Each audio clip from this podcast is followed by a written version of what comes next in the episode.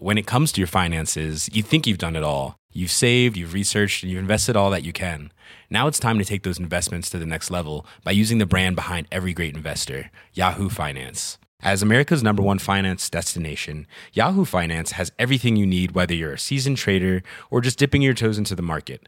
Join the millions of investors who trust Yahoo Finance to guide them on their financial journey. For comprehensive financial news and analysis, visit yahoofinance.com, the #1 financial destination, yahoofinance.com. Hey, I'm Ryan Reynolds. Recently, I asked Mint Mobile's legal team if big wireless companies are allowed to raise prices due to inflation. They said yes. And then when I asked if raising prices technically violates those onerous two-year contracts, they said, "What the f*** are you talking about, you insane Hollywood ass?" So to recap, we're cutting the price of Mint Unlimited from $30 a month to just $15 a month. Give it a try at mintmobile.com/switch. $45 up front for 3 months plus taxes and fees. Promo rate for new customers for limited time. Unlimited more than 40 gigabytes per month. Slows full terms at mintmobile.com.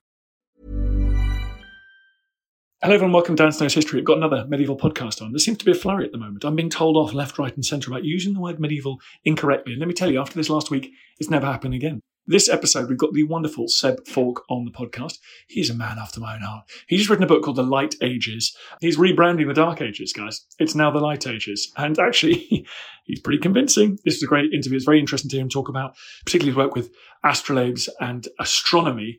And he points out that navigation, maths, and astronomy were greatly advanced during the period that we tend to think of as the medieval period, even in the so-called Dark Ages.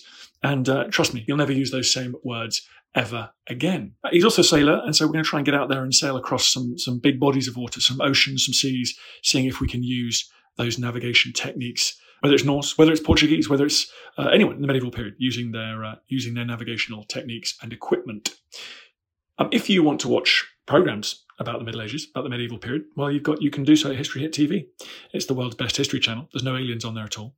You just go to historyhit.tv. You enter the code POD1, POD1, to show you're a podcast listener, a loyal listener to the podcast. And then everybody, the exciting thing is you get a month for free and your second month for just £1, a euro or dollar. So go to historyhit.tv. Have we got some shows for you this autumn? You're not going to believe it, this fall. And use that code POD1. In the meantime, here is Dr. Seb Falk. Enjoy.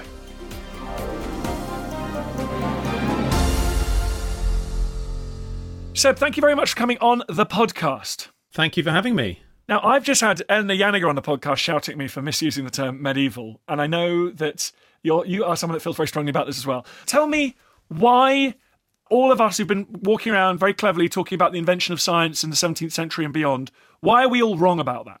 Well, I'm on a quest to rehabilitate the word medieval, and I want us to think about all of the incredible creativity and ingenuity that existed in the Middle Ages. But basically, we're wrong because we judge everything on our own terms. And the first job of the historian, of course, is to try and judge the past as much as possible on its own terms. Of course, we're always reading the past through present-tinted glasses, but we've got to try and make the past make sense in the same way as it did to the people who lived through it. And so if we say, oh, people in the Middle Ages, they didn't have the same technology as we had, therefore they must be rubbish, they must be stupid, well, then they don't stand a chance, and we don't stand a chance of understanding them properly. Where did this come from? I keep thinking to myself, I was too scared to say to Eleanor because I didn't want to shout at me. But the fifth and sixth century in England, weirdly, in Britain was almost. I mean, obviously in northern Italy it's different in the east, but in Britain it was really terrible time to be alive, right? It was just a shocking. It was, if I dare say, like a little bit dark. Okay, it was like a bit, it's not very nice. Is it just simply that our 19th century forebears were so obsessed with Rome and their kind of hang-ups of Rome that they just assumed that what came after Rome was somehow a kind of retreat from that pinnacle of greatness? Yeah, I mean, there's a bit of that. And of course, a lot of it goes right back to the Renaissance, where people in the Renaissance were trying to portray themselves as the heirs to ancient Greece and Rome and as recovering the knowledge of ancient Greece and Rome. And of course, it goes back to the Middle Ages, the medieval idea that the best way to acquire knowledge was to find out and to study what authoritative people had said before. So the best kind of knowledge was the knowledge that had stood the test of time. And the knowledge that had stood the test of time was the oldest knowledge and the knowledge that had lasted. So if you could study ancient knowledge, then that was a good way of acquiring science and acquiring wisdom. So all of that idea of revivifying and recovering the knowledge of the ancient Greeks inspired the Renaissance. And then in order to give some value, and in order to show that what they were doing was really valuable, the people in the Renaissance kind of dismissed everything that had come in between. But in any stereotype, of course, there is a grain of truth. And I wouldn't deny that in many ways the lives that people lived in the Middle Ages were, of course, more difficult and more precarious than our own. And ask any historian, even a historian of the Middle Ages who really thinks we should value the Middle Ages, when would you rather be living? And they would say, of course, they'd rather be living in the 21st century. So, you know, let's not overdo this. But my point is, when we think about the Middle Ages, so often we think about them as a dark time, but we also think about them as a time when all there was wars and kings and queens, and that's what we study. And my job is not so much to say, you know, hold on, things in the Middle Ages were brilliant, but if you're interested in the Middle Ages, you should be interested in every aspect of life in the Middle Ages. And life in the Middle Ages included a hell of a lot of science. It had included ingenious astronomical instruments like astrolabes. It included inquiry into the world, study of astronomy, and asking all kinds of questions about the world around them. So people in the Middle Ages, they may not have known as much about the world as we do today, but they were no less curious, they were no less inquisitive, and they had their own scientific mindset that was absolutely valuable and logical, and a scientific method, you know, equally valid in its own way as our own. You and I both love sailing, and you've mentioned astrolabes there and astronomical observations. I know that's something you're an enormous expert on. And it strikes me, yeah, that we look back at the Romans. I mean, one thing they were pretty rubbish at was ocean passages on their ships. And by the beginning of the early modern, i.e. through the Middle Ages, we get like a revolution in shipbuilding, don't we, with Carvel hulls and hulls that are able to withstand ocean journeys.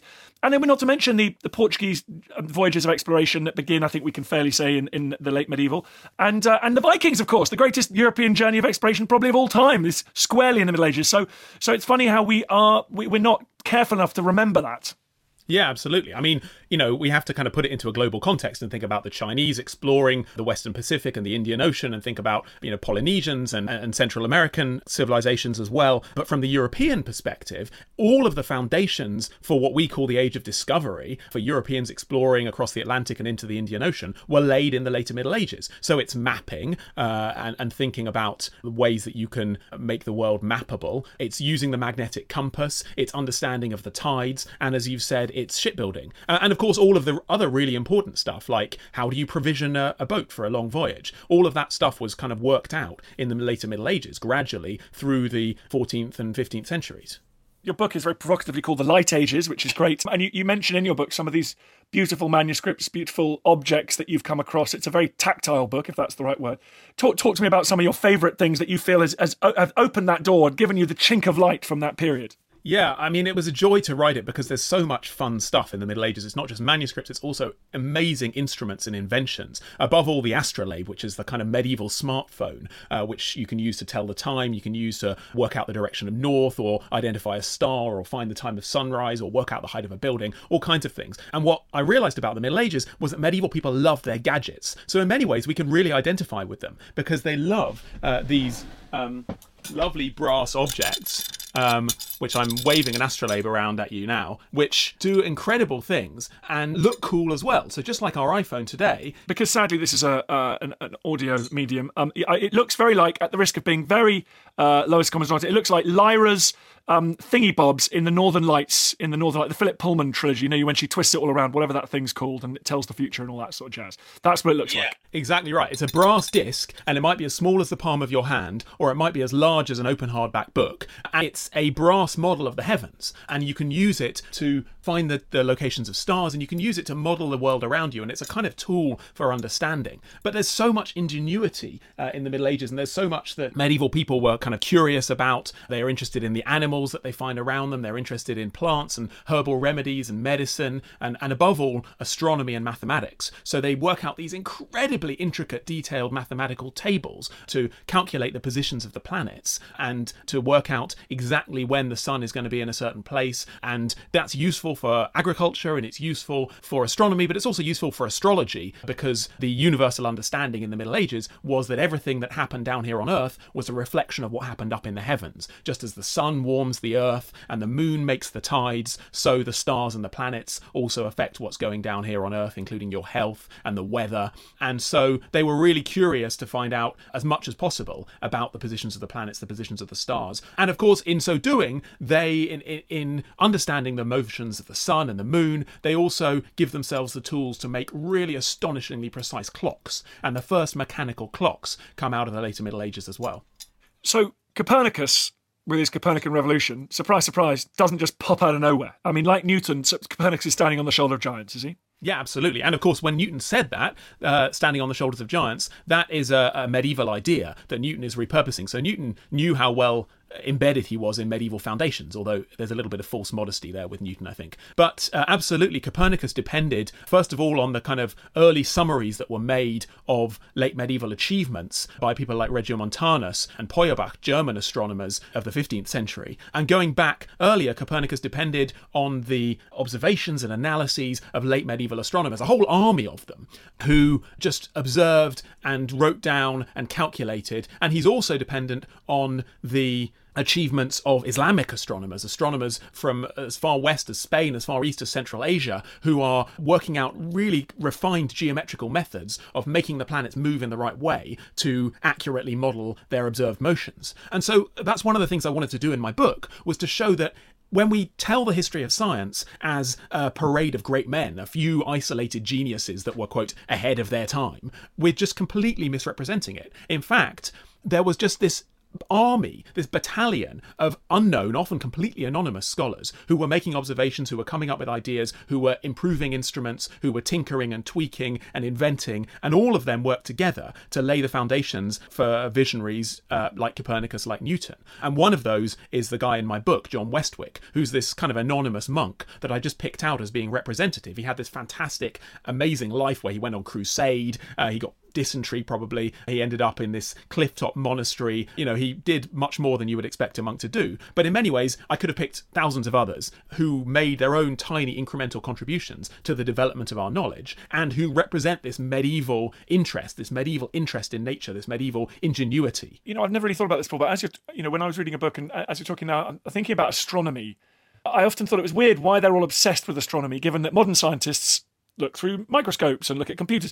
But in a way, astronomy was the one thing that lent itself to science because it was predictable and mathematical. And in a kind of chaotic world where you couldn't look at you couldn't look at the behavior of atoms and you couldn't look inside the structure of the cell, what you could do is look up in the sky and find regularity. It must have been very inspiring for people of a scientific bent.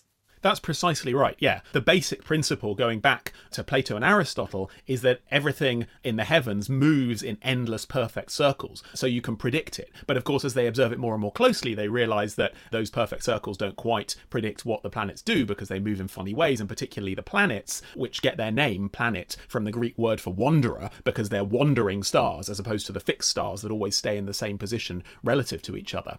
So they observe those planets and they see them go backwards and they think, well, that's a bit weird. How can we account for that? So there's a real kind of creativity. There's a real drive to coming up with better models, coming up with better ways of explaining the motions of the planets. So it's something, as you say, that they can measure, that they can predict, that they can make models for. But of course, there's also that element of understanding creation as a whole. And that goes back to before Christianity, but it's something that's taken up enthusiastically by Christians as being a way of getting into the mind of God. If you can understand creation, you can understand God. So, this myth, of course, that the church was anti-science is complete rubbish. The church supported science because science was going to be a way to find out more about God. The book of nature was as valid as the book of scripture. And that's a metaphor that was used in the Middle Ages. It just makes me think more and more about the kind of traditional interpretation that I got of the Renaissance when I was growing up. And what I find fascinating about being a generalist and just jumping around like a little robin redbreast from period to period is I keep finding when I meet other specialists in other centuries, they've got their own Renaissance. And I'm like, oh, do you mean there's a 12th century Renaissance? And then you've got the Renaissance, and then you've got the Scientific Revolution, and then you've got the Enlightenment, and then you've got the Industrial Revolution, and then you've got the Tech Revolution, the 20th century. Guys, it strikes me we're all on just one giant, we discover bronze, right? And then our species just goes mental for about 5,000 years, and we're still in it. Like maybe there is just one huge Renaissance / Enlightenment that's going on, and we've been a bit too weird about trying to diss certain very short periods of that millennial journey and sort of pick, whereas in fact there are generations of our forebears have all been having these extraordinary explosions of intellectual and scientific creativity. Yeah, I mean, in my period, the big kind of buzzword is the 12th century Renaissance, which is a kind of concept that was popularised 100 years ago by Charles Haskins, who wrote this book, The 12th Century Renaissance, and he argued that with the foundation of the universities, the rediscovery of ancient texts, the development of lots of new religious movements, and indeed even artistic and literary movements, this should itself be seen as a kind of a Renaissance. But in a way, if you're kind of just saying, oh, well, the people who talked about the original Renaissance, the Renaissance of the sort of 15th, 16th centuries, were wrong, my Renaissance is better. Then along come the, you know, the Carolingians, and they say, well, what about the Carolingian Renaissance? So you're just going to push it back and back. They're a tough crowd, those Carolingian Renaissance folk. I mean, Jesus. Yeah, I mean, if you're going to just keep saying, well, the roots of this period are in that other period, well, ultimately, you know, that's always going to be the way. But it's the classic historical question, right? What changes and what stays the same? And when we're looking for important changes, we always end up finding the roots of those changes in earlier periods. And that's just kind of what you're going to find in human history. So I think the problem is if you try and hold up a single period as being uniquely revolutionary or uniquely important. Of course, human history goes in waves. I think the problem is if we think of progress as being a constant linear improvement, that everything is constantly improving and we have to sort of try and find the moments when it improved fastest, that's when we're going to misunderstand how things work, because A, people have not always asked the same questions, so progress goes in different directions, and B, of course, sometimes it goes backwards, sometimes we make mistakes, and those mistakes are an important part of history. They're no less interesting than when we get it right. And my quest really is to convince people that the Middle Ages is far more interesting than just endless wars and marriage alliances. You know, people are inventing stuff, people are asking interesting questions, they're writing fascinating texts, and they're just having a lovely time looking at the world around them and exploring it. Why is there traction in that word medieval? I mean, do we think that, like, catastrophic pandemic disease? I mean, that is something in the 14th century that's very striking about Eurasian history. But is there something there around perhaps our struggle against microbial disease? Yeah, maybe. I mean, it's impossible to explain. I think it's just one of those words that has this meaning now, that medieval means a bit rubbish, means a bit backward, and that's just a meaning of the word. And so since this period was called medieval, people assume that the period must conform to what the word says. So it's almost being read backwards now. It's a little bit like the Black Death. You know, a lot of historians don't like to talk about the Black Death because it misrepresents, A, the disease, and it also seems to define the disease down to a very narrow period of time in Europe, when actually we now know it has a much longer history and a global history. But historians will still call it the Black Death because it's just an easy term that people recognise and they can understand. So, you know, a lot of historians say, well, maybe we should ditch medieval because it's got this negative connotation. My view is to try and reclaim it as much as possible and make people think of the amazing cathedrals and the scientific ideas and the literature and so on. But in a way, it's always going to be a bit like that because medieval now has this meaning of being a bit backward. You know, when people talk about ISIS or FGM or, you know, other things that they don't like, they describe it as medieval, and they're not even really making a historical judgment. It just means bad. The trouble is that we call that period medieval too, so we just kind of have to disambiguate it. It's like when you go to Chicago and you have a deep dish pizza. Now that's nothing like actual pizza, but they call it pizza, Italians call it pizza. It's just the same word used for two totally different things, and everybody should make peace with it. I mean, that's a brilliant parallel. But you mentioned cathedrals there, and actually, let's just quickly talk about this, because, yeah, you know, that doesn't fit in any way the negative ideas about the medieval world, because the kind of the Gothic cathedral explosion in medieval Europe. I mean, look at Lincoln. Arguably, it overtakes the Great Pyramid of Giza as the tallest building on planet Earth. Lincoln Cathedral. So you're sitting there thinking, something's going on. Something is going on in this period, and it's pretty wild. Yeah, and there's other really important developments in technology and agriculture, ploughing and crop rotation and milling and engineering, like camshafts, and the development of spectacles and the development, as I said already, of precise mechanical clocks, paper milling, the universities, you know, huge important developments. But I think there is a different way of thinking, in which everything is kind of holistically governed by these rules, by the power of God, and by kind of rules in which the universe is a sort of understandable whole, which does get changed slightly in the scientific revolution. And so it is kind of possible to mark it out as being a slightly different mindset. But that doesn't mean that it's a mindset that lacks ingenuity or that lacks interest or that lacks inspiration. So we just have to kind of try and understand it on its own terms as much as possible, and try and think, well, you know, when we are thinking about the Hundred Years' War or the Black Death, you know, in the mid-14th century, we're also thinking that this is a time when people are making astonishingly beautiful brass astrolabes, that this is a time when people are constructing gorgeous and enormous Gothic cathedrals that are not only beautiful but also marvels of engineering. So we kind of have to try and understand it all together, which is a hard thing to do. But I think if people look at it in those terms, then they can see that this is as rich and as interesting a period as any other in human history. And we haven't even talked about the glory that is Chepstow Castle. There we go. So thank you so much, Seb. What is your book called? It is The Light Ages, A Medieval Journey of Discovery, and it's out on 24th of September and available in all good bookshops. And I really hope people will read it and enjoy getting to learn about the discoveries and the science of the Middle Ages through the eyes of medieval people, and through the eyes particularly of John of Westwick, this adventurous medieval monk who's the star of the book.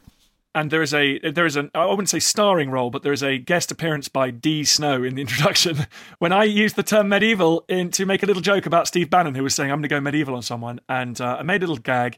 And you, typical historian, quoted me in context and took me to school for my stupidity. So thank you very much for doing that, buddy. Well, thank you for giving me the opportunity and for your inspiring and provocative presence on Twitter. Okay, brilliant. Well, thank you for coming on. Thank you for having me.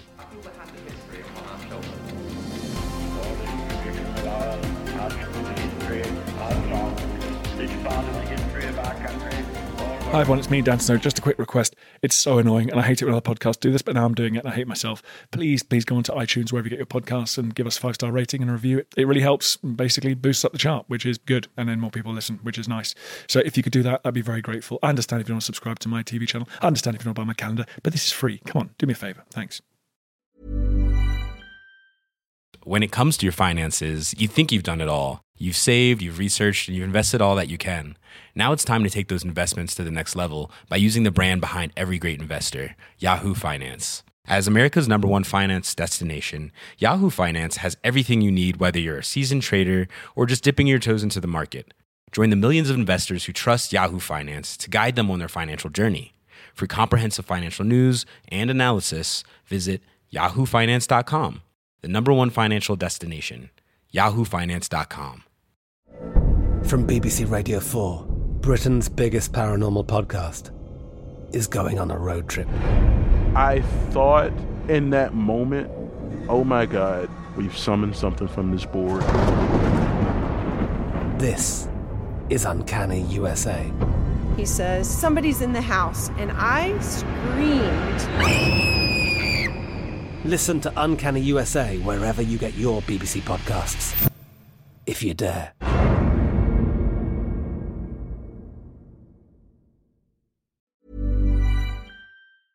Thank you for listening to this episode of Dan Snow's History Hit.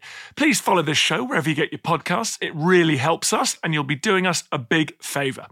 Don't forget, you can also listen to all of these podcasts ad-free and watch hundreds of TV documentaries when you subscribe at historyhit.com/subscribe. As a special gift, you can also get your first 3 months for just £1 a month when you use code DANSNOW at checkout.